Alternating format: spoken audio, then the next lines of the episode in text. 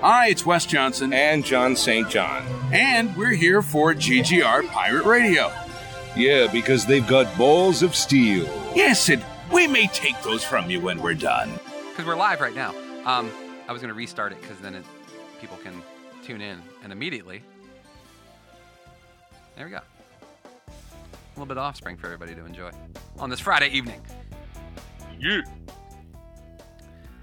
I've been on like a serious offspring kick just because I did the um, the stop me if you heard this about them, and there was just so many good songs of theirs that I forgot about, and like Yeah, this was the one I was looking forward to. I thought you were going to get to this one, and then it was like, Oh, yeah. ah, well, we're done, guys. thanks for tuning in. Yeah. Um, well, like And then nothing else happened. Yeah. Goodbye. yeah. Well, you just got to think though too. Like, there's only there's only so much of it that I can fit in, you know. And like, Yeah. and I like I like I love this song and I love this album in particular. But like, I just needed to have a story with it, and like, when you have a dude who who was a, a, mo- a molecular biologist who worked on a research paper that talked about how the RNA of the HIV genome works, like created his own hot sauce is a licensed pilot like it's just like what else can you like yeah like hey there was this one song that he said it was called hit that let's talk about that like it just it didn't really fit with the flow so like yeah and there were songs of theirs too that i wanted to play like i even had like a, a kind of a subplot going too because one of their um, more recent albums um, which is it is i believe it is and of course, I didn't put it in this playlist like an idiot. Oh yeah, no, I did. Days go Days go by. So Days go by is one of their most recent albums, and they have a song on there that's so ridiculously poppy. You're just like, what the hell is this? This isn't The Offspring. It sounds like it's a Katy Perry song, right? And when it came out, a lot of Offspring fans were like, what the fuck is this? Like, you guys have completely sold out. You've just like, you, you've completely gone away from everything that you've ever done. You know what? Hey, this is our podcast. I'll play the song. You guys can hear it, and then you'll know exactly what I'm talking about. And then I'll play the song that is essentially them saying at the end of the album, haha, F all of you, it was just a joke. So, yeah. the song is called Cruising California, Bumping in My Trunk.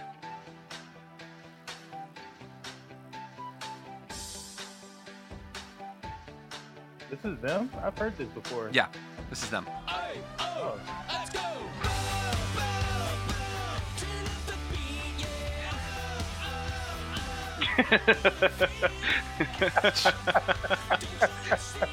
Oh my god. oh, already. You see what I'm talking about, though? Where it's just like, this is the offspring? No. Like that first line. That first line. I'm like, did he accidentally play the Black Eyed Peas just for a second there? Because that's exactly what it sounds. So the funny thing about it is, is like if you didn't know it was the Offspring and you hadn't heard any of the other songs, you would hear this and you would kind of like bop your head. You'd be like, "This isn't bad. This is catchy." Right, but then like you you go into their legacy of being one of the most badass Southern Californian punk rock bands of all time, and you're just like, what the fuck happened to them, right? right. So you're hearing this and you're just like, all right, this is interesting. And then they do this song. Now you have to listen because it's really subtle in the beginning.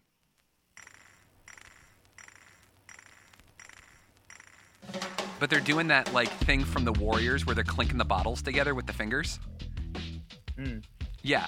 And this is it's all about like so they're cruising in California, having a good time, everything's great, but now they're going through a rough part of Orange County. And like half the song's in Spanish. So it's basically like, hey, you turned down the wrong street, essay, and you're just like, oh shit. And like the whole album tells tells a story. And then Here, I'll let it play for a little bit.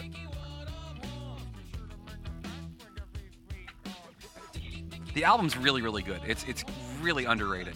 But then the last song of the album is called "Slim Pickens Does the Right Thing," and he rides the bomb to hell. That's the name, that's the title of the song. Um, if if you know who Slim Pickens is, he's the dude in um, Doctor Strangelove, the one that like rides the nuclear bomb off the plane with his cowboy hat, going "Yeehaw!" That's Slim Pickens. And what they're saying is, because yeah, we're pouring gasoline, to dance around the fire that we once believed in. It's all them saying like, "Hey, you thought we gave up everything that we were." You thought we burned all of it just for this stupid song that everybody's gonna lose their shit about? Ha ha ha! Jokes on you. Yeah. Dance, fucker, dance. Let the motherfucker burn. They're always doing fun stuff like that. yeah, like it's basically them saying like, "Hey, it was fun. Chill out. Let it go." But not only that, we knew exactly what we were doing. So if we were going to destroy it, so what? Burn everything down. Like let it burn. Who cares? Like it's yeah, this album's really really good. If you guys get a chance, to check it out. It's called Days Go By. Um, in fact, let me share the playlist. If you go to Spotify.com. Um, I have a playlist. It's called Offspring, and it's S M I Y H T O, which is stop me if you've heard this one. Um, but check it out. It's a, it's a really fun playlist, and everybody can listen to it. It's just all the songs that basically were either on the uh, podcast that I did, or I ran out of space and I didn't have enough uh, time to play all of them. So basically, like extended cuts. So See, this reminds me of like on the album Splinter. Yeah. The very last song is just completely different, and Oh, uh, when you Oh, go to prison. when Yeah. you're in, yeah when you're in prison, yeah, they it's like you just listen to this whole like punk rock album, and then just a completely different genre about a completely different topic, yeah they they really get me too. a rather unsavory topic. they really get me a lot of times too because they, they have songs that like they'll, they'll do these really powerful punk rock songs and then they'll have songs like um like all i have left is you which is also off days go by it's almost like a ballad and the same thing with uh, off of rise and fall um they they do one rise and fall um Rage and Grace is what the album's called. They have another song called "Fix You," which it's not a cover of the uh, Coldplay song, but it's another ballad, and you're just like, these guys do really good shit, and it's. I, I can't think of a, a bad album that they've done. They, they managed to put a good album together every single time that they put something together, and then they make an awesome hot sauce. That's always the hallmark of a true musician. The, to me, there's two hallmarks of true musicians. One, are they equally talented musically live as they are on their album? Yeah. Not saying that all live shows have to be about the musicality, but like, are they capable of playing the songs to the same quality, Right. um, or is their live shows just all about energy and being crazy? Um, and then two, can they within their sound vary up the style of song? So you can still say you can still pick it out with your eyes closed. Oh, that's an Offspring song, but they're not like one to one. Like I love ACDC, I love them to death, but every single one of their songs is the same. Yeah, You know what I mean? There's no v- like variability within within their own sound. Um, if you get a band that can do both of those, I think you know that's that's the true hallmark of a, a, a killer band. Yeah, and like it's it's one of those things where like for whatever reason I, I never whenever we talk about bands, I never put them on like my top list. But like after doing that after doing that episode, dude, I was like maybe I should reconsider that because I just started going through and I was like, damn, I like this song, I like this song, I like this song. And then I started listening to Days Go By one more time after remembering all that backlash that they caught and then listening to it and then reading somebody else's analysis of it that was basically like saying, You guys thought that they did all of this just to sell records? No, listen. Like, listen to this last track. They're basically saying all of this was a goof. We are who we are. And even if we weren't, who cares? Like, just have fun, enjoy it. It's music, it's supposed to be fun. So it's it's good stuff. It's good stuff, man. Um, so let's get started, guys. We're about eight minutes in now. Um, we are going to be talking about the geek sheets because we didn't get a chance to do it last week um, because Steve, like the uh, consummate professional that he is, uh, couldn't join us because he got promoted at his job. Yeah, hooray! Sure did. Good job, man. I'm the I'm the boss now. First step, you fight the biggest guy in the yard. right? That's how it goes. no, am I mixing things up? I gotta stop listening to when you're in prison. I just make, it makes me think of that scene. It makes me think of that scene from uh, Office Space when they're like, "White collar prison isn't that bad, right?" When they're talking to the lawyer, and the lawyer's like, "Oh, white collar prison is no joke." He's like, "The key is is find the biggest guy there." He's like, "You either got to decide, either beat somebody up the first day, or you're gonna become somebody's bitch. You got to make your decision right there." and then, and then, later on, when they when they when he's having the dream about it, and he's like, "I can sentence you to federal pound me in the ass prison." like that's what he called it in his dream. The judge. The judge calls it federal pound me in the ass person. Jesus. yeah. All right, guys. Unreal. Without further ado, we'll go ahead and uh, kick this bad boy off. Tonight on GGR Pirate Radio, we are joined by Steve Monick, my co host for the Pirate Radio Adventure. We've got Mr. MC Brooks, who is Uh, joining us Steve, as well. this is your part. Yeah, it's okay, Steve. Don't worry about it. This is just the cold open. You can, as long as you get it right in the second part, man, we're good. Um, we've got Oh. yeah, yeah, you're good, man. Uh, we've got MC Brooks, who's going to be joining us live from dirty, frightening Baltimore uh, for Baltimore Comic Con review. Uh, we're also going to be joined by Ulysses E. Campbell here in just a little bit. Uh, Ulysses did have to run a quick errand, but he will be back. Uh, and he will be joining us very, very shortly. So, without further ado, uh, Offspring, we, you've had your time. Uh, let's go ahead and kick off GGR Pirate Radio, starting right now. You're listening to GGR Pirate Radio. Don't be a juice bag. This is called Pirate Radio. Be like, oh, these are stupid guns. Guns Ah. are for jerks. Run around this city like it's your damn shooting gallery. Yeah, what do you do? What do you do? You act like it's a playground. You beat up the bullies with your fists. You throw them in jail. Everybody calls you a hero, right? And then a month, a week, a day later, you're back on the streets doing the same damn thing. So you just put him in the morgue. I didn't know what I did. Do you really think you have a chance against us, Mr. Cowboy? The great pirate Wobble is here for you. Pain heals. Chicks dig scars. Glory lasts forever. If you will not turn to the dark side, then perhaps she will. What's in the box? Dillon! You son of a... This is called Pirate Radio.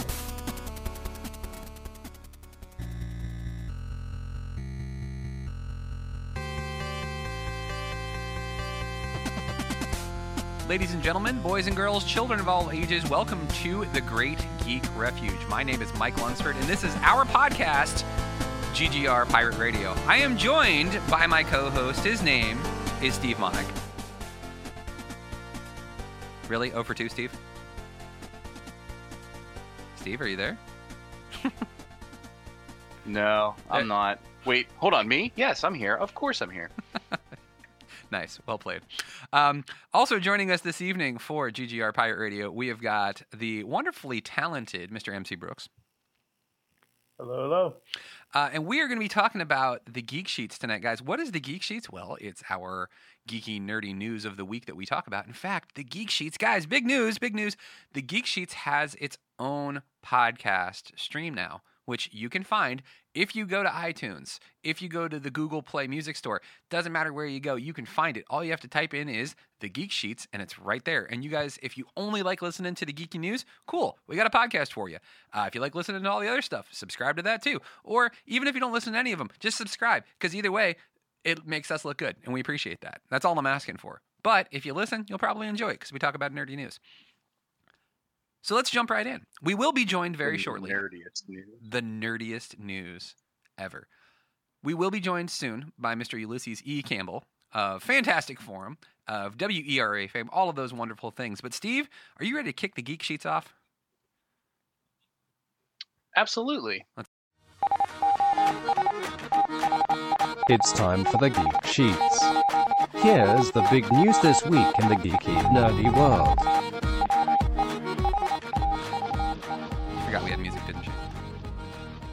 Every freaking week, one of these weeks, I'm going to remember that we have that little sick teaser that it's coming over the wire. One of these freaking weeks, Mike. It's all good, man. One day. What you got for me on the geek sheets?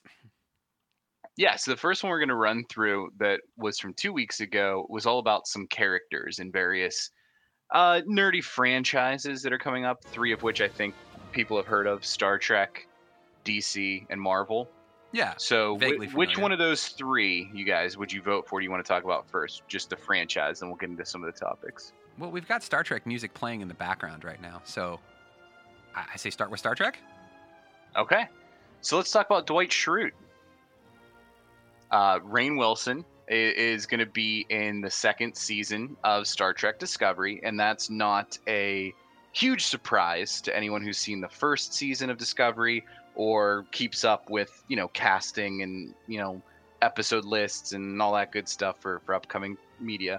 But what was a little more interesting was he dropped a tweet not too long ago that his character Harry Mudd is is going to be coming up again, and people started speculating, well, what could that be?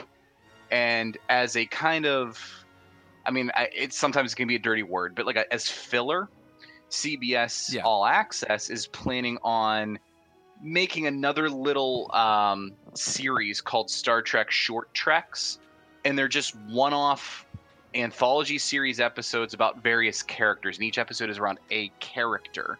Um, and so people are speculating that Rainn Wilson's um, Mudd might get his own episode of, of the Star Trek shorts. Um, big name actor, fun, interesting character. Uh, What's not to love? So that was kind of the news there. Who would be What do you against this think? though? That's my question. Is like who? What's that? Who would be against this? Because you mentioned too that it, like some people have already been like, oh, I don't like the idea of this, like oversaturation. Who's against more Star Trek? I don't know. Right? I, yeah, I get. I mean, I guess there's some people that get real protective over the specific thing that they like. Yes. So, for example, like the biggest example I, I can think recently is the people who are just diehard original Star Wars trilogy fans. Oh yeah. And so when the prequels came out, or then the current sequel trilogy, like any derivation off of that is just in their eyes garbage, no matter what it actually ends up being. Um, so you can't really point out legitimate flaws and then give it praise for its legitimate successes. Um, so there's probably a lot of people that are, hey, I only like this particular flavor of Star Trek, and Discovery is quite different. Um, the It things is. that are on all access and, and what these short treks are going to be could be very different. And so I think the kind of people that are just like, look, I'm happy in my little bubble, and they don't realize it's like, no, no, dude, it's a buffet, and you Yeah. can load your plate up with as much of it as you want, or your one thing. That's up to you how you eat off the buffet here. But having more options is never a bad thing, whether you enjoy it or not. I wanted to read it. I wanted to read a uh, a post from a GGR contributor, uh, Mr. James Rambo, that he put up that nails what you just said on the head. Uh, and it's talking about Star Wars fans. So imagine like a Star Wars fan saying this to you, right? George Lucas sucks, and the prequels are horrible. I can't believe he sold it to Disney. Fuck him. I hate The Force Awakens. It's just like the original. I hate The Last Jedi. It's too different than the originals. Boycott Solo, the one white male lead since Kennedy started uh, her social justice warrior agenda. Rebels sucks. Bring back Clone Wars. But I don't want to pay for it. I'm going to steal it instead. Yes, long live the franchise. And then, like, the title of the post is No one hates Star Wars more than Star Wars fans. and, like, that's so it's so true. But not only is it true, that's exactly how Star Trek fans are too. Like I because I'm a nerd, because I'm a geek, because we run a website called the Great Geek Refuge. I'm I'm in all these different like Star Wars and Star Trek groups on Facebook, right? And there's one about Star Trek Discovery specifically. And like I see so many people in there who are just like, why couldn't they have just made it look like the original? Why couldn't they have stayed to canon? Why couldn't they have made the ships look like this? Why couldn't they have done this? Why couldn't they have done that? And I'm like, eh, why are you in a group about Star Trek Discovery just to talk shit about Star Trek Discovery? Like you- you're just you're wasting your time, you're wasting your effort. Like good lord, just just let let somebody have some fun and like I'm gonna go off on a diatribe, and then uh, Marcus, I want to hear your take on this for just a second. But Sure. like, I have a I have a person that's a really good friend of mine, and I'm not gonna name drop their name because it's I'm just not gonna do that. But Is it I- me? Yes, it's you.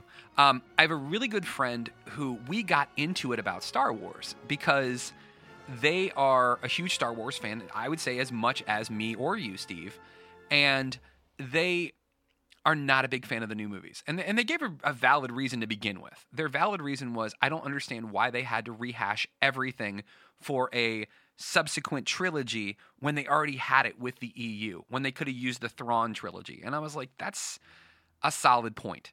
I, I, t- I tended to agree. I was like, you know, I would have enjoyed seeing a Thrawn movie. I, I, I really would have liked to seen him as the main villain for all three of those. That would have been kind of cool. And like seeing Luke start building a Jedi Academy. But it didn't happen, you know, and and and that's fine. But in this conversation, it all started because I posted a video of this anime Star Wars: A New Hope um, trailer that this dude made, and it's it's really really well done. Uh, Steve, did you end up watching it? Yeah, yeah, I did. I thought Yeah. it was beautiful. Yeah, Marcus, did you get a chance to see the um the Star Wars: New Hope uh, anime trailer that that guy made that I put up on the uh, on the fan page? Oh no, I've I've not been on Facebook today. Okay, all right. Well, I'll make sure you, you check it out later. But like, I'll, I'll, yeah. at any point, it's it's really really good. I really enjoyed it, and I shared it with this particular person, and all they did was, well, Disney's going to ruin it. Disney will block them, and they'll sue them, and they'll make them take it down. I'm like, okay, first off, chill. Secondly, Disney's actually been pretty cool with fan products so far. They were okay with that Darth Maul trailer, or trailer that that guy did. They actually made it canon, and this person just proceeded to go off about how oh nothing's the same and it's never going to be good and it's never going to be great and they're always just going to be more focused on what's going to make money. And i'm like you know that movies are meant to make money right? That's the whole thing. That's why it's an industry. And like to think that somebody is so tied up in their own individuality like that that's how they identify themselves their own identity is so associated with this thing whether it's star trek or star wars or lord of the rings or marvel comic books or music or tv or whatever it is that when something changes they get so defensive of it and they're just unwilling to let anybody else try to do something creative let anybody else try to see it in a different perspective. But that's what makes art wonderful is there's so many interpretations there's so many different ways for people to see it. There's new ideas and new concepts and things that we never would have thought of had we not seen it. And i'll give you a great example of one. The book is fight club by chuck palahniuk one of my favorite writers. Were this book written by alan moore and they decided to do a movie and david fincher who was the director of fight club decided that he was going to take the movie in a different direction than the actual ending of fight club Alan Moore, who is notorious for doing this, would have lost his mind. He would have gotten mad. He would have sulked. He would have done interviews about how horrible the industry is and how they ruin everything. Basically, in the end of the f- book Fight Club, instead of Tyler Durden and Marla having this like kind of moment where after he defeats his alter ego, they kind of hold hands and it's kind of a love story. Instead of that, basically Tyler Durden just goes off on this like rage rampage and like fights everybody in Fight Club. He's like, I want every. It was like a battle royale, and basically he's so beaten and bloodied and like delirious at the end. He's talking to a psychologist, and the psychologist is explaining to you know, like trying to figure out why would you do all of these things? Why would you try to destroy all, all these things?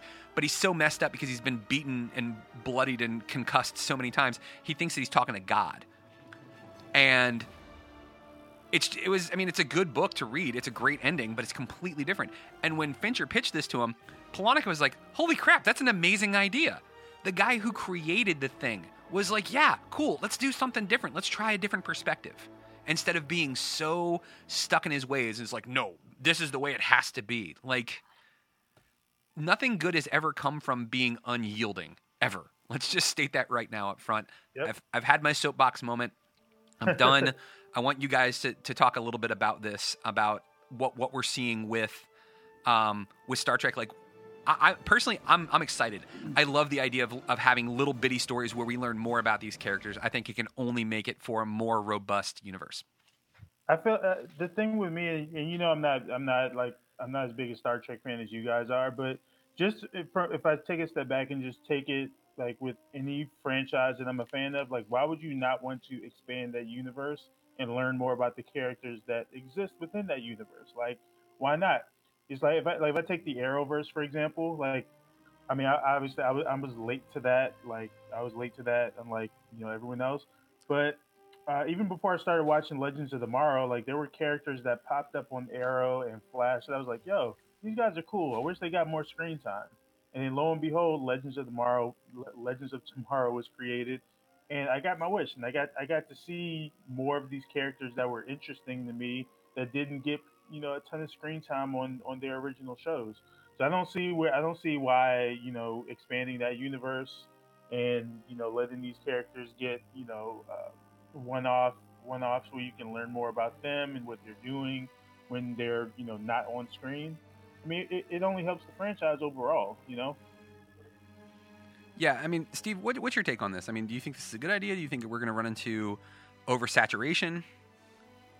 I think it all depends on the perspective that you're coming at it with. So, like, if your argument is like, look, they keep adding all this stuff, and the problem that I have with it is I'm afraid that it's going to dilute the quality. They're they're stretching themselves too far, and it's the same, say, like creative team or something like that. And it's like, look, how can you ask this creative team to do five shows all together and they're just not going to have time to, to really get into the lore because as a TV show or movie franchise goes on, um, and we saw this with one of my favorite guys. shows, Lost. Like, you know, as it goes on, any TV series, it, it you know starts off interesting, usually crescendos up in seasons two or three, and then straggles as it goes on. And so, if you're saying like, look, there's too much, they need to slow it down because you're afraid of losing quality. That's a legitimate argument. I, I could get behind that. There's precedent for that. But if you're just saying like, I like my thing, and you're just slamming your fist because it's something different than your thing, that's not a legitimate argument because not everything in the world is made for you.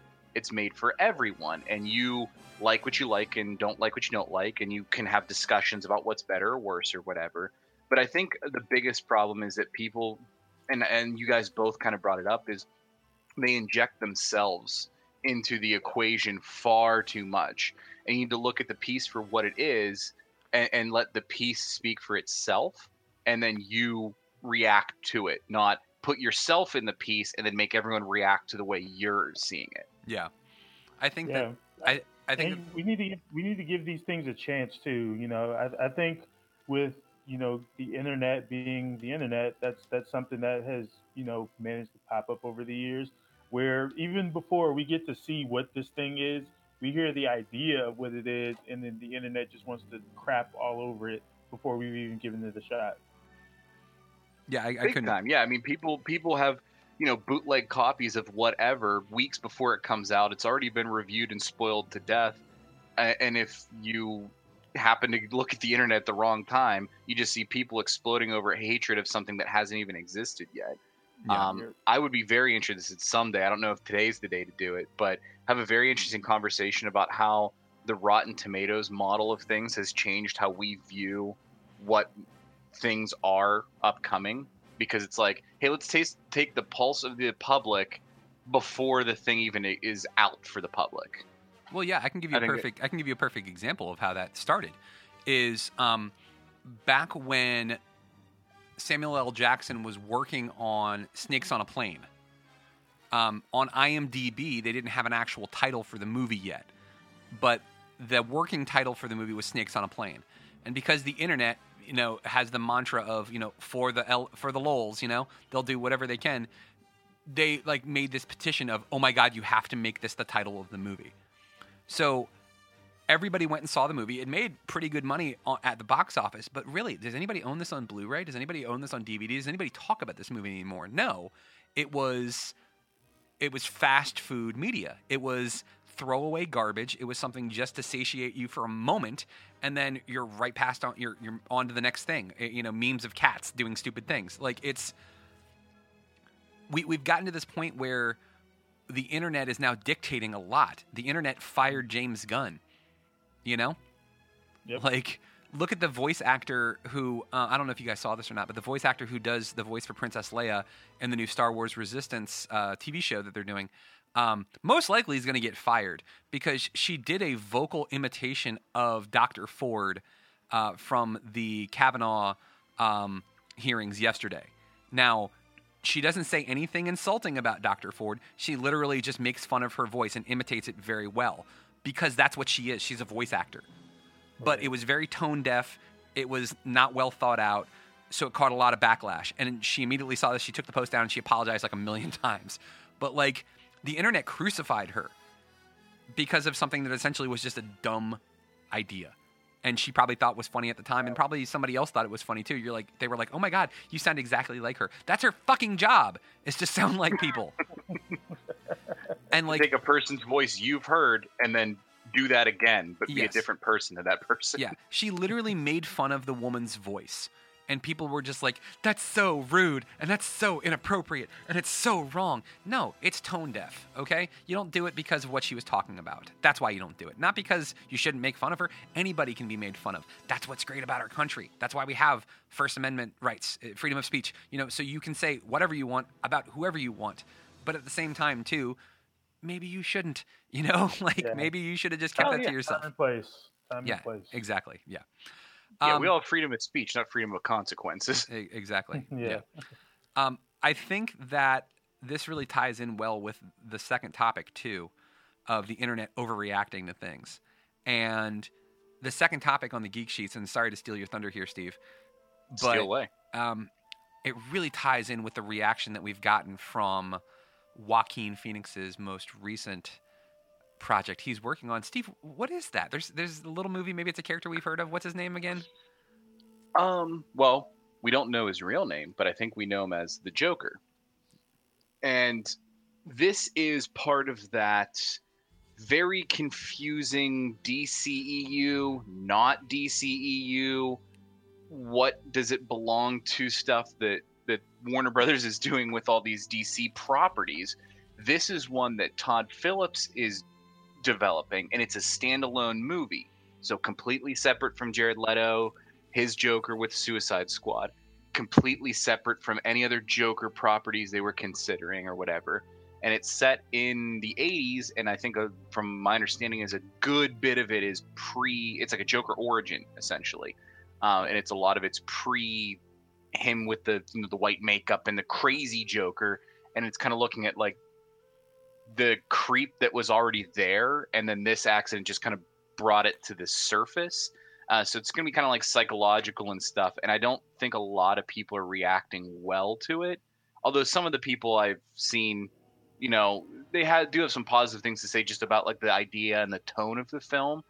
Um, but already, as soon as like the uh, first picture of him came up with the Joker's white makeup on, people instantly started photoshopping it with the purple suit and the more classic looking Joker. So, you know, there, there's a lot of people that just they know their thing and they want their thing.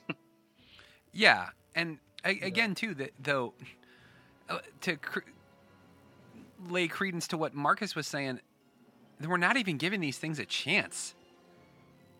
You know, like we're, we're seeing him in makeup, and we don't even know if that's the final Joker makeup. Because I'll give you another example uh, of something, and the internet didn't react really well to this either. But when Heath Ledger got announced as the Joker, um, not a not a good response. But then not only that, the first picture on set of him as the Joker was him wearing that mask, where it was like the it was an it was an homage to the, to the Cesar Romero Joker from the Batman series with Adam West. Um, and they were like, "Oh, I don't like his Joker. Matt, I don't like this. I don't like this at all." And like, out of context, we don't know exactly what this is. Exactly. Yeah, I mean, I, I, think like some of the, the positives that they've been talking about, like the idea, the tone, you know, it's certainly a realm that we've never seen before where it's a villain. Like we've seen a few villain centered movies, um, but we've never really seen one where the villain is the like the protagonist of the film, like the the version, like the individual that we're following the whole time, but isn't really like a good guy. Like a lot of the times when they do these villain centered ones, it's like, well, you know, they kind of had to do bad things. They're really a good person, but they just they had to do this stuff and they started turning or whatever. They just lost themselves or whatever. And from what we've heard so far, it might end up being that, but it's like he's not really that great of a guy the whole time. And that's very interesting perspective. It's something different and new within a realm that we all already know. Why aren't we talking about that? Why are we talking about the way the Joker makeup looks? Yeah, it's it, it every it's a knee jerk reaction all the time, and everybody wants to be contrarian. Everybody wants to be. It, it all goes back to like, and we've talked about this a million times. People love, for some reason, they love anger and negativity, and I'm not sure why that is. But like, anytime there's a hot take that you can have, or anytime you can be like, "I hate it," or "I don't like it," or "I think this is stupid," everybody wants to be on that bandwagon, and I, I wish I could find this. We might have to see if we can get a psychologist on GGR Pirate Radio because I would love to nitpick that and figure out why people love being negative so much. I don't know. I, think- I think it's because it's easy. Like it's Yeah. a lot easier. It takes a lot less energy to to be negative or to crap on something. Like it's a lot easier to go, nope, sucks, or or you know, what what's easier, crafting a really really intelligent joke or going, Trump. You know what I mean? Like what's Yeah. easier? Yeah. You know, and it's easier to crap on things, regardless of whether or not they deserve it, and and not think it out. I don't know. I think it's just because people are lazy. Yep, and you're going to get more of a reaction when you when you have hot takes as opposed to a well a well put together thought or a well put together critique. People love hot takes. It's, it's easy. It's you know it's it's digestible. You know it, it gets it gets people's attentions because you know it, it it puts everything on Front Street without any additional context. It's just hey this. That's a good point. Yeah, and That's that. That's a real. That's a hot take right there. it's, a hot, it's a hot take about a hot take about hot takes. um, I didn't. I mean, and, and maybe it's my maybe it's just my social media timeline because I didn't. I just personally, I didn't see any of the criticism about Joaquin Phoenix's Joker. At least not from the trailer. Uh, I saw a lot of it when when people found out he was being hired for the part. Like it was kind. Of, I saw a lot of the same uh, jokes and whatnot that people had when Heath Ledger first got uh, uh, hired to um, play Joker. But once the once the trailer came out, like I, I thought the trailer looked pretty awesome. It actually it actually made me a bit more interested in this film. And I mean, at least from my social media, it seemed like other people were very interested to see. Okay, this looks kind of cool. Like this this trailer was kind of well put together. Okay, maybe I'll check out this movie now and, and see if it's if it's you know worth anything. Yeah, I mean, I just I, I like good movies, you know. But Yeah. the, the funny thing about it is, is I like bad movies too. Like it's, I'm I'm such an easy critic. Like very rarely do you ever see me say, "I'm not gonna go see this remake," or "I don't want to see this. This looks dumb." Like I'll give anything a chance for the most part, and because of that, I find a lot of hidden gems, and I'll and I'll do a quick um, homage to our, our buddy James Rambo, uh, who can't join us. He just started a new job. He'll be uh, we're working out his schedule, and he'll be coming back with us at some point here in the near future. But he always talks about don't watch crappy media. Well, uh, I ended up watching a movie on uh, face uh, on Facebook. I, I watched a movie on Netflix with my son called Next Gen, which really I hadn't heard anything about it. I didn't know anything about it beforehand. I went into this completely blind, and at the end of it, my son said, "That's one of the best movies I've ever seen, Dad," and we both walked away from it really enjoying it. It was it was fun. It was the animation was incredible. It has a great story. Like and I mean, and it's about robots in the future, you know, blowing stuff up. I mean, how can you go wrong with that? Right.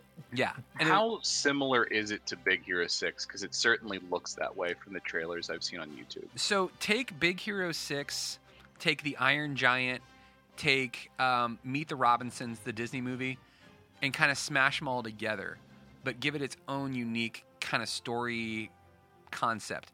It, it's very similar to all of those things. Like most movies and TV made for a younger audience, they're all derivative in some way, but they all have their own unique message, and this one does that. And it was it was really enjoyable. And John Krasinski is the voice of the um the like one of the main the main character, the main robot, um was seven three three seven, and he was it, like it was it was great. It was like hearing Jim Halpern uh, talking the whole time, so it was kind of fun. Um, yeah, we I need to find a topic with Pam because we've gotten Dwight and Jim in the show so far. I know. We- I so we need to find something for Pam to do. Maybe Michael Scott. We can get the whole cast in here. Maybe, yeah. Um, Oscar's currently acting as a State Farm agent in commercials. They're all still around. Yeah, it's just it's a, it's a really really good flick. It's definitely worth checking out. Um, oh, I'm sorry. It, it, Krasinski's character in uh, the movie is uh, Project 77 is his name. Um, but yeah, just and, and it was that was if I had one critique, that was the one thing that I would critique is that it was very unclear what his name was. Like none of like my son and I both looked at each other and were like, "What's the robot's name again?" And he's like, "I don't know." And I was like, "Yeah, me neither." Like it wasn't very clear. But um, Project 77, he's in it. He does a voice. Jason Sudeikis does a voice. Michael Pena does a voice. David Cross does a voice. Like it's it's just an overall well put together movie, um, and and worth your time. And- for kids or not for kids, like whatever. It's it's just it's enjoyable.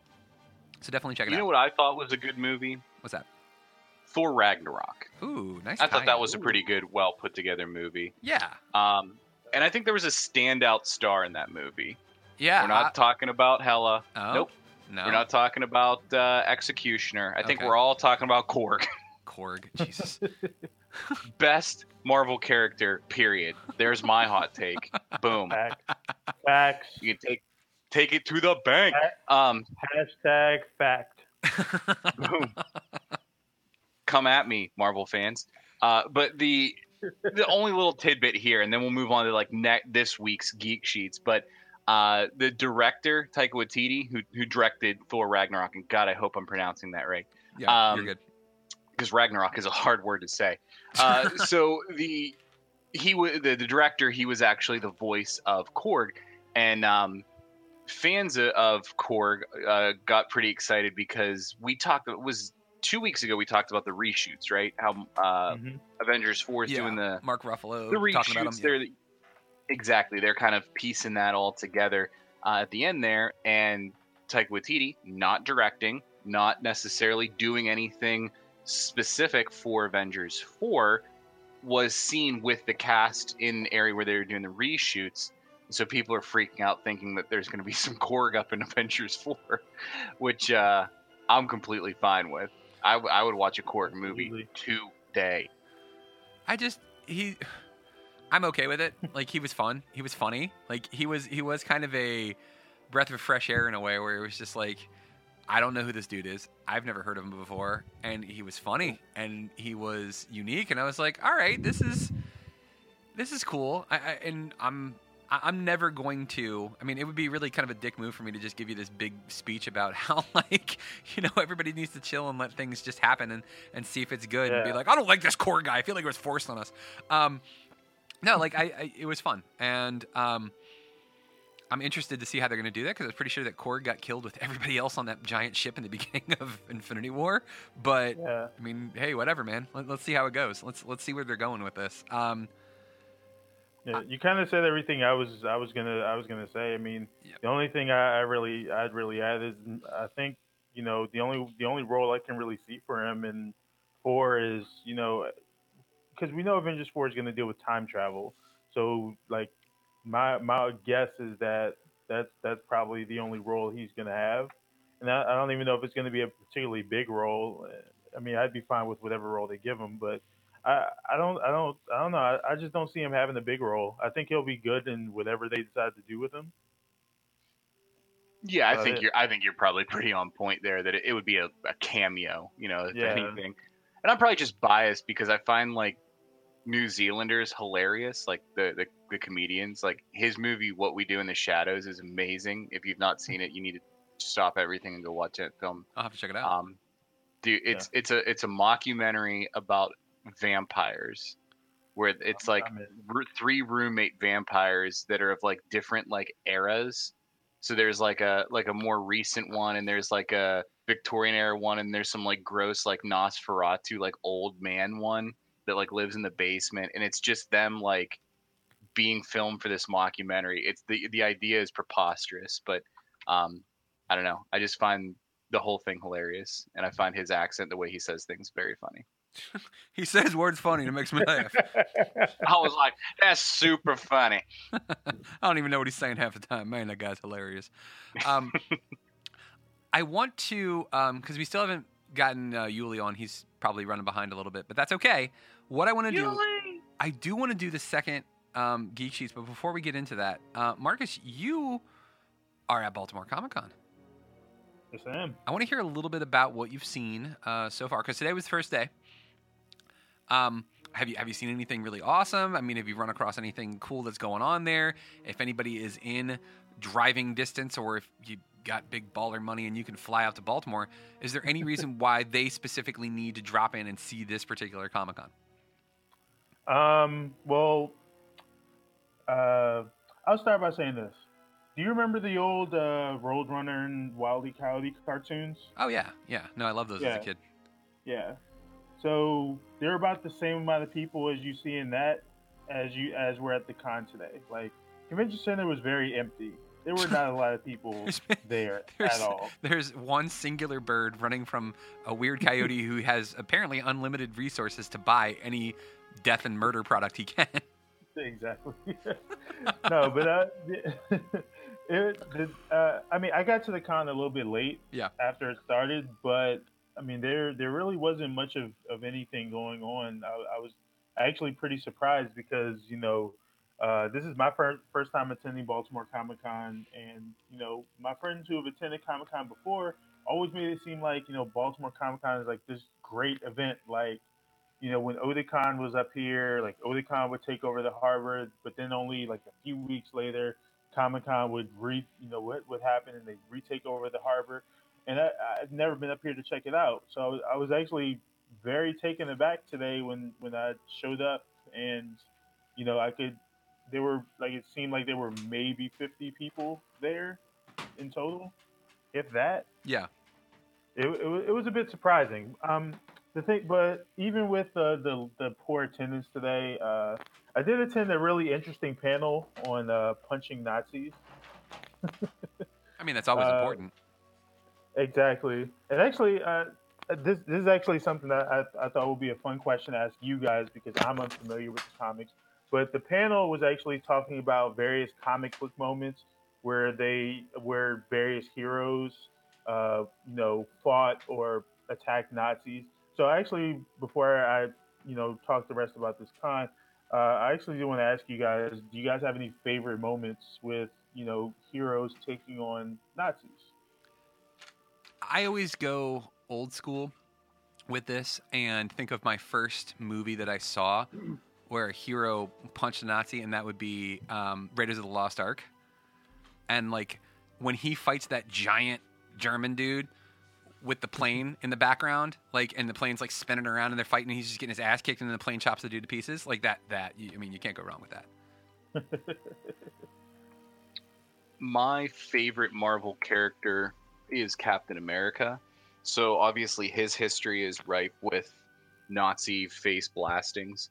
Um, but there was a time when me and my now wife at the time we were just dating and it was my birthday and I told her like what characters I liked and everything like that and she got me the graphic novel Invaders Now and Invaders was the original you know, like 1940s Marvel, you know, international team of Nazi punchers. So it had like the original Human Torch, Bucky as a little kid, Captain America, Namor, Spitfire, that kind of stuff.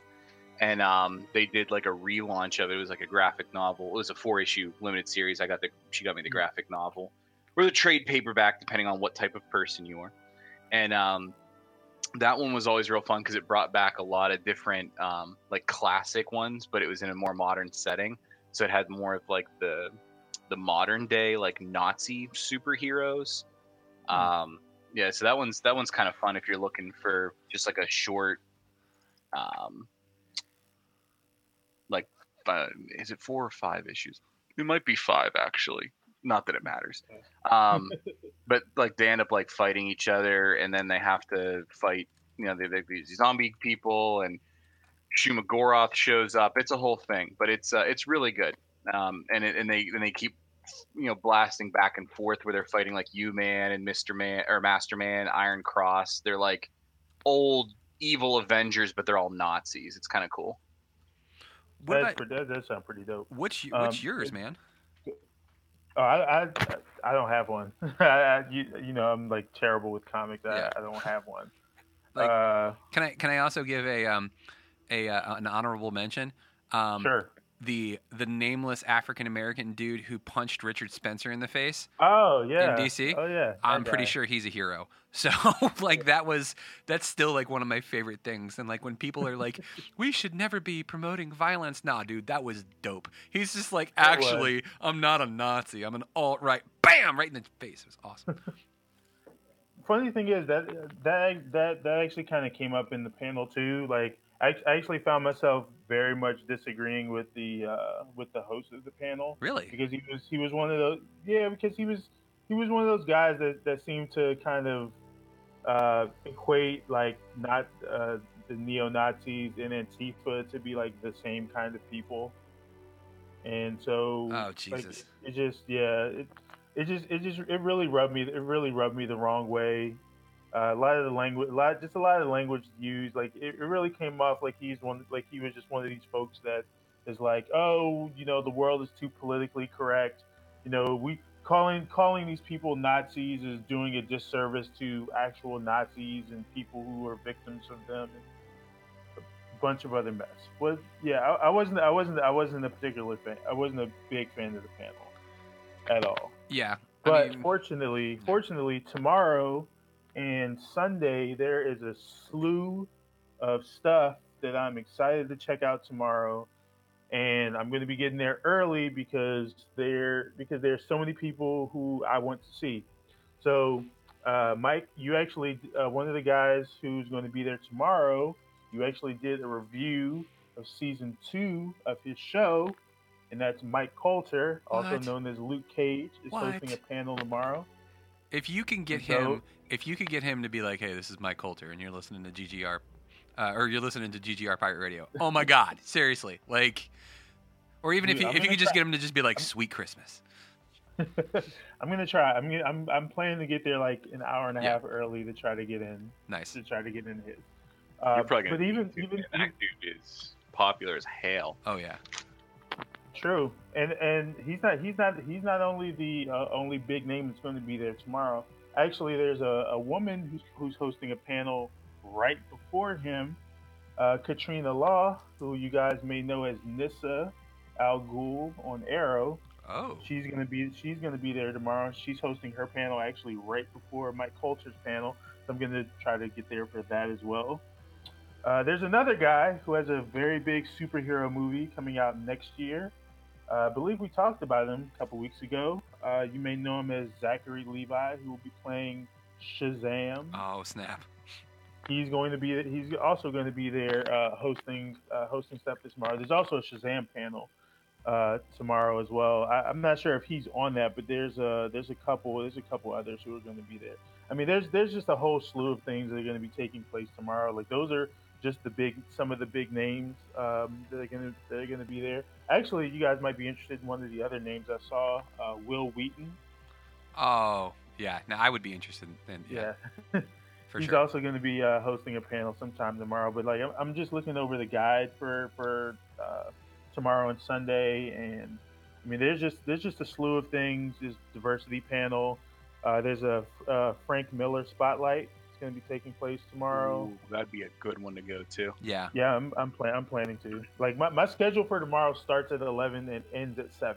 Like I don't have much of a break in between and stuff. 'cause I'm trying to run between the things. Yeah. Um, but yeah, there's there's there's a whole there's a boatload of boatload of things, and like this isn't even taken into account like the artist alley or the the dealer's room.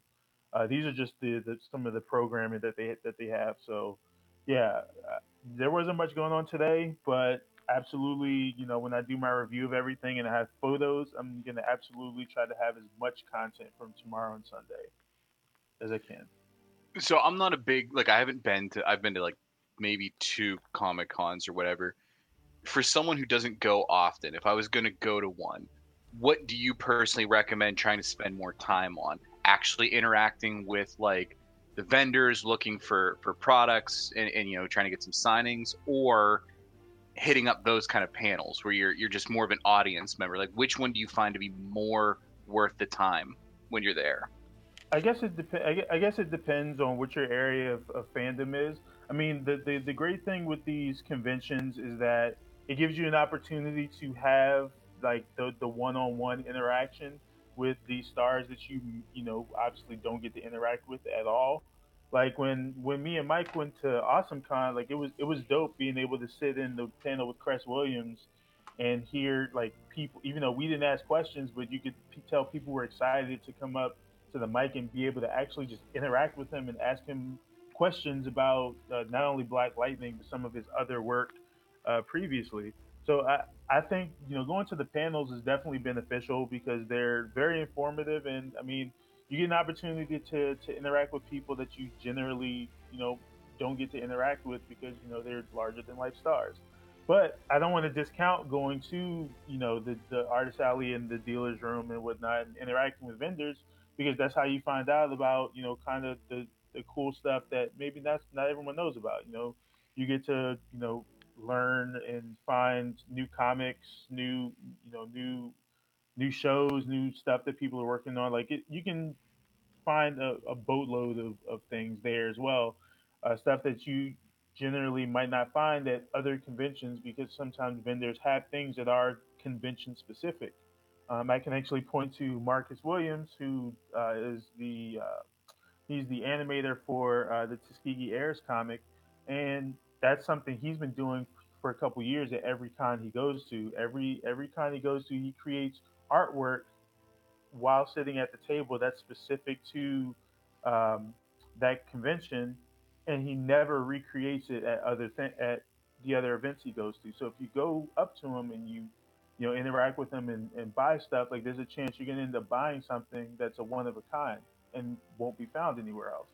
So it really depends on you know kind of what you're you know what you're looking for. Like I, I try to divide my time equally between both finding panels that I'm interested in, but then when when I when I, you know, I kind of have like a couple minutes of free time, just going through and, and browsing you know through the aisles and seeing what I can find because you know you never know what you're going to run into.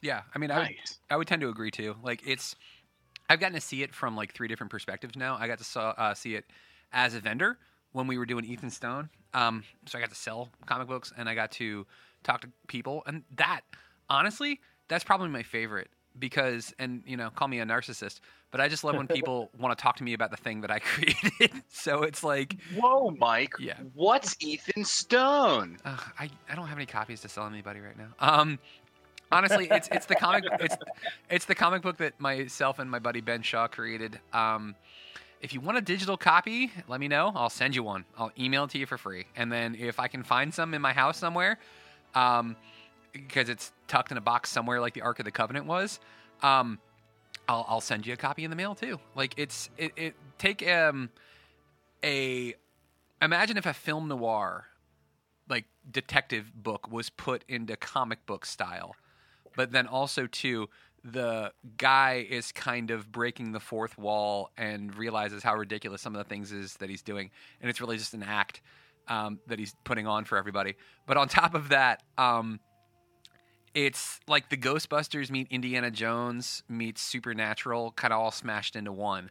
Um, I, I really enjoy writing it. It's probably one of my one of my favorite things to write. In fact hint hint nudge nudge i'm working on a novel for it because art has been at a premium to come by for the book so i'm actually going to take the remaining scripts that i have for ethan stone pi and i'm going to turn it into a book um, which hopefully you will be seeing available for purchase sometime soon um, but i'm it's one of nine million projects i'm working on between that and um, stop me if you've heard this and occasionally doing stuff for Rock Deep Rogue Radio and writing articles for the website and working on GGR Pirate Radio and having a kid and all When that. do you have time to sleep? I, I actually don't. Um, I am a robot. Um, it's something that I've been wanting to tell the public for a while. Um, no, I always suspected. that son of a that robot son of a bitch. Um, no, I mean honestly, like I've ever since I was in the military, I normally function off about s- five to six hours of sleep, and I'm normally up until about two or three o'clock in the morning, either writing or editing podcasts or doing something because Five to six hours is pretty good, actually. right? Yeah, like I hear most people they're like they're like, oh, I get about eight hours of sleep, and I'm like, you do? How do you?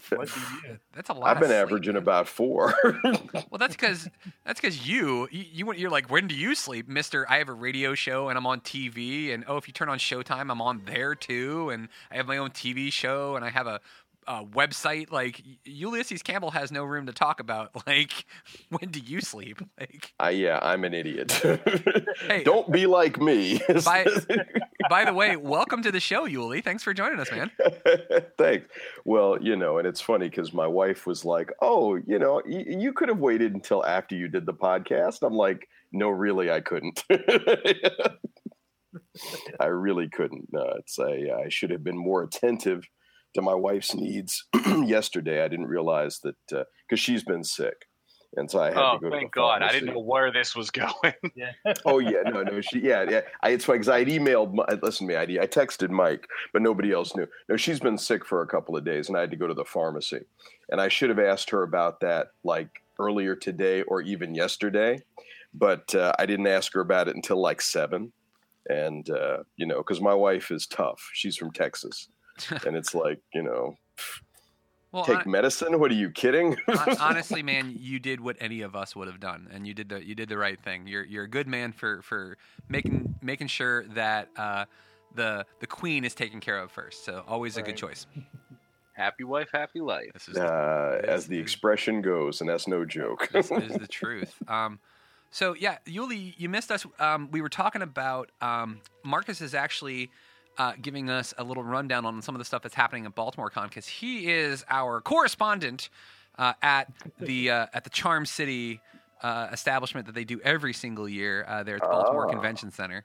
Um, you were he was saying that he's going to be seeing Mike Colter uh, from Luke Cage tomorrow, um, but then also um, and I forgot the other the name of the actress that you're going to see too as well at a panel. Uh, Katrina Law, uh, Nyssa Al Ghul from Arrow. Oh, okay. Hey, did you see um, what's his face today? Uh, the guy who's playing Shazam.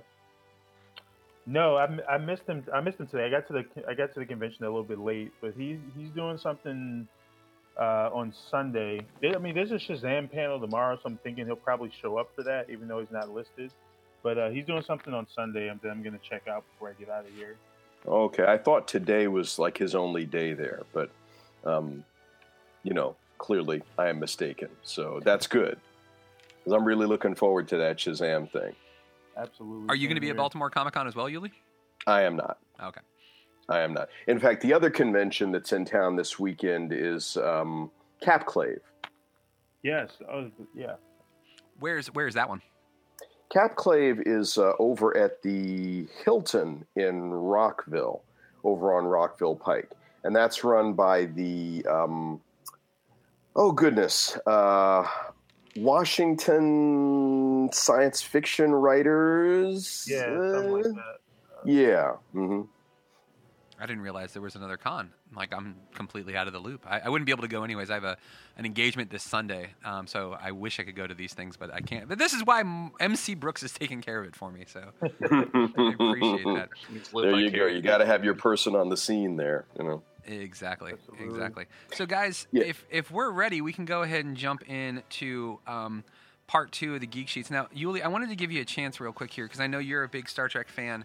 Uh, in fact, of any of us, you would be the OG Star Trek fan. Um, from what they're announced, did you ever watch? Did you get to watch any of Discovery? The, um, it- Rainn Wilson. You know something? I have not seen. It's funny because I was, I was when I was looking at the geek sheets, uh, I, I I saw that and I had to laugh because in a lot of ways, um, well, all right, I have not. All right, let me just go. I have not seen anything but the first forty minutes of the first episode of Star Trek Discovery because they put it on uh, CBS and but there was like an NFL overrun or some such thing, and so it started late. Um, my DVR did not know that the thing started late. It recorded one hour, and so I only got like the first forty minutes of Star Trek Discovery. Uh, I have not gotten CBS All Access to be able to watch it. The fact that they put it on this pay service has absolutely thwarted me. You know, I, I'm I, I I do not want to pay for CBS All Access to watch this one show, even though I would. Well, The Good Wife isn't on. Actually, I think it's The Good Fight now, but I would probably watch that if I had the service. But I don't want to pay for it, so I haven't seen any of it. But I understand Rainn Wilson has done a very good turn in the role of Roger C. Mudd, which was orig- sorry uh, um, Harry Mudd, which is originated by Roger C. Carmel. He's he's a good Mudd. And in fact, um, Steve, I got to give you props, buddy. Um, your part in the article where you have the time loop in the article like made me Oh, laugh. yeah. I laughed out loud when I was reading that at work, and I was I was like, "That's well done, Steve. Well done." um, but yeah, like it's it's worth. I, I enjoyed it, Yuli, but I'm also I'm pretty open to just about anything they'll do. Like I, I'm not gonna really nitpick about anything um, when it comes to these. Well, if I didn't have to pay for it, I'd be there. Well- you know, it's the whole. Well, oh, you want me to frickin' pay for this CBS All Access to watch this? Hey. Eh, I don't think so. Of course. Well, and the other thing that I was just going to say, which is sort of, uh, it's an interesting aside because Uh, my well, uh, not so much anymore because I got kids who are actually leaving home. But my household is uh, one that the major comic companies should study. Uh, it's part of their problem right now because comics readership, you know, in terms of the actual printed comics that come out monthly, has been declining for a number of years. And um, now I am someone who eh, has been a regular comics reader uh, since I was young. I have two children uh, who have not been regular comics readers. And so I had always thought, I said, you know, it, it would be interesting to study this household and figure out why this guy who has been a regular comic reader for decades has two kids who don't read comics. I mean, you know, if, if uh, my son was buying them off and on, uh, my daughter, you know, if there was something I brought home, you know, she might read it. She's uh, dabbled in it or whatever, but neither one of them has been uh, a, a regular buyer and reader of comic books. And I'm just, I'm sort of curious because one would think that this is something that you pass on, although I don't know, maybe in this day and age when there's so many different outlets for kids and areas for entertainment. I mean, behind the video games and sports and every other kind of thing, you know, maybe it's uh, not as natural for uh, comics readership to be passed on in the same way that it might have been years ago. Yeah, I mean, it's. I'm curious too. I mean, I think that it's just because there's so many other ways to digest the media. I mean, you have outlets. I'm, I'm wondering if they count that in the, um, if they count like things like uh, Comixology, which is a, a web-based version of essentially getting your weekly comics. You can you can download comics directly to your phone and read them there. I'm wondering if they're taking digital viewership into consideration with this at all when they're saying that sales are down. I, I don't even know if that makes any sort of difference whatsoever um, or if they're counting that and they're saying still people are still not reading this. But I think that that's part of it too, because I'm wondering if regular book sales, for that matter, are down because now we have things like um, the um, the what's the Amazon thing, the little tablet that they have called. Oh, Kindle. Yeah, like the Kindle or um, Barnes and Noble has one too. Like all of these, all of these different companies have ways to digest media digitally now, and I'm wondering if that's taking a hit on the old school uh, brick and mortar stores as well. Oh, I'm sure it is. Yeah, I'm sure it is. And uh, but the as far as the t- the statistic that I mentioned, um, that is just sales of print comics. Um, digital uh, digital is a whole other thing, and I don't know. I don't know that digital. I, I, I'm not familiar enough with the with the figures. Uh, I suppose uh, I need to talk to uh, Chip Mosher from Comixology. Yeah. Uh, has been telling me that he's going to come on my show for some time now. And uh, in fact, even the last time I saw him two weeks ago, um, you know, he was like, "Yeah, yeah, we're going to do it. We're going to do it." So I'm going to follow up with him because he's one of the people who could actually speak intelligently about this and would have access to uh, to some of the figures. Yeah. Um, I mean, I can tell you that I was. I mean, reading a comic book I've always considered to be a tactile experience. I want to hold it. I, I want to smell the well. Back when it was newsprint, Yeah. I like smelling the newsprint and Yeah. turning the pages. I mean, I still like turning the pages and all that's all. I mean, they're real slick now. It's all on the paper they're printing the covers on and this kind of thing. The, Yeah. the transfer is better, the colors are better, and all that. But they're so much more expensive. I mean, when I when I first started buying comic books, they were twenty cents each. You know, I mean, just to show you, you talk about I'm OG. I'm OG a lot of stuff, man. OG Star Trek reader, OG comic book reader, and um, I've got friends who were buying them when they were twelve cents and fifteen cents. I wasn't quite there, Yeah. but um, you know, I mean, you know, twenty cents. Geez, you buy five comic books for a dollar now. I mean, comics are like four ninety nine. I mean, it's crazy. I think that's part of it.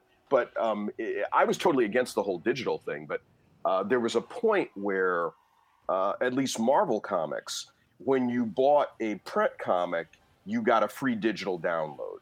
And so, just out of curiosity, I, I did the download and I read a couple of comics digitally, and it was fun. I mean, it was it wasn't as bad an experience as I had feared. You know, I mean, Yeah. it takes you from panel to panel. You can go back pretty easily. You know, you can blow it up. I mean, it, it's it's it wasn't really that bad. Um, you know, you have to you have to be prepared to do it. I mean, I was actually reading them on my phone, Yeah. uh, which wasn't the best uh, platform to do it. I think you're better off if you have a, a tablet or you know something like that.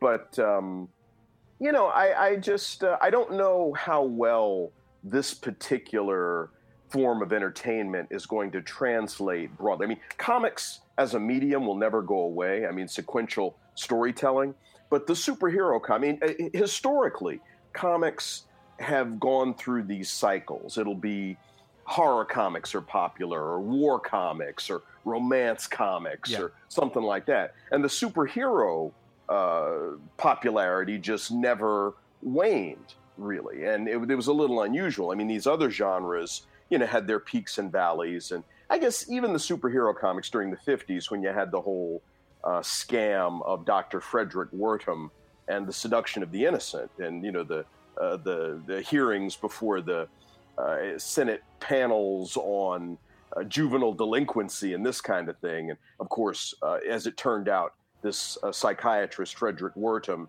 had falsified all of his results of his studies. And comic books did not genuinely lead to juvenile delinquency. But this is what people thought. And that sort of put a, uh, a damper on the whole industry. And a lot of people got blackballed and lost their jobs and all that. But, um, you know, That's I- I- with. developed from. Yeah, exactly, exactly. But you know, today with comics being more raw material, and uh, you have the television shows and the movies and the cartoons, uh, you know, it's still around and still available to be consumed, but it's being consumed a different way than it was when it was just available uh, in reading the comic books.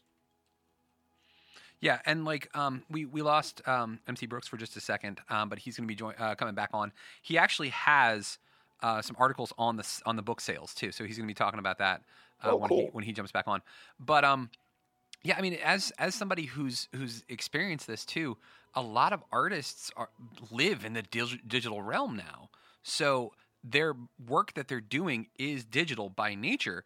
So for them to go from digital to a digital medium is, is one, it's easier for them, but two, um, and that's what they're working with. So to go from digital to print is is fine because honestly, as somebody who has who works with this stuff, but also just appreciates art, I, I enjoy the tactile feel of it too. And going back to books, as somebody who wants to be a writer, I love the feel of a book. I'm, I'm the same way. The smell of a book, like it, it has a distinct smell, and there's something about, like I, I joked about it um, on GGR when I wrote an article about it, and I said that like you can, it's just like being on your phone. You can ignore people, but if you're reading a book, they think you're smart.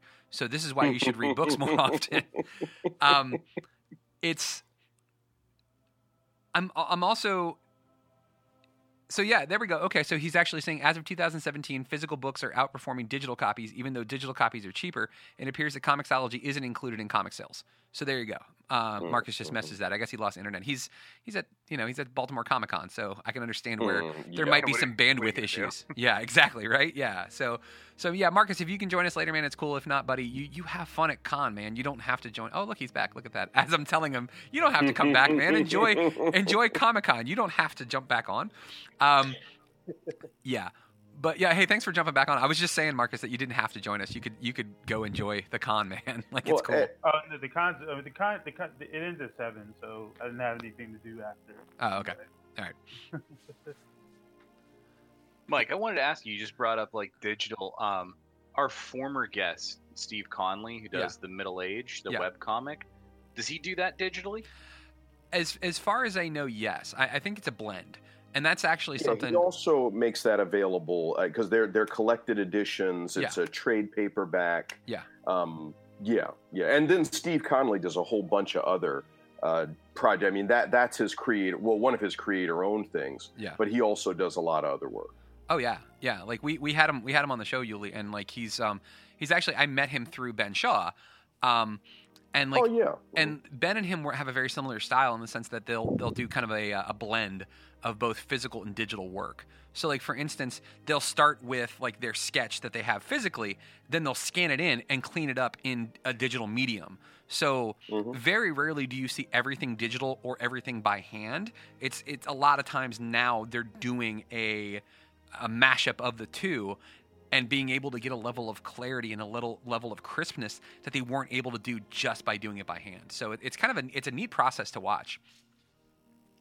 hmm Yeah, and Steve's a heck of a guy. I mean, I know him, and uh, he's a heck of a guy, a heck of a nice guy, and very, very talented artist. Oh yeah, for sure. Um, you know, somebody who, and he's out there hustling, man. You know, I mean, he's hustling. Uh, You you got to really be after it if uh, if you're going to make it in in this industry today. And uh, you know, he's he's very tenacious uh, about everything that he does. Yeah, yeah, and his his book, The Middle Age, which we're gonna push again.